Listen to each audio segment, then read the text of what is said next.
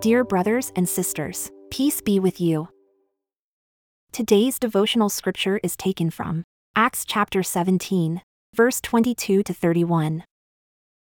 Paul then stood up in the meeting of the Areopagus and said, People of Athens, I see that in every way you are very religious. For as I walked around and looked carefully at your objects of worship, I even found an altar with this inscription To an unknown God. So you are ignorant of the very thing you worship, and this is what I am going to proclaim to you. The God who made the world and everything in it is the Lord of heaven and earth and does not live in temples built by human hands. And he is not served by human hands, as if he needed anything. Rather, he himself gives everyone life and breath and everything else. From one man he made all the nations, that they should inhabit the whole earth. And he marked out their appointed times in history and the boundaries of their lands.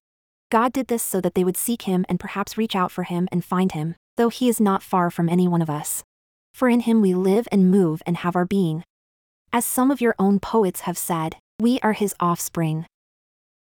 Therefore, since we are God's offspring, we should not think that the divine being is like gold or silver or stone, an image made by human design and skill.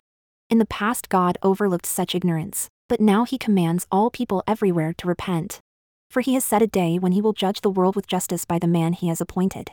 He has given proof of this to everyone by raising him from the dead. Let us pray.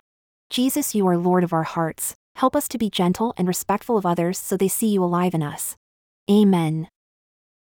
May God give you the Holy Spirit as a helper and guide. Today's devotion is brought to you by Growing Faith at Home Ministries.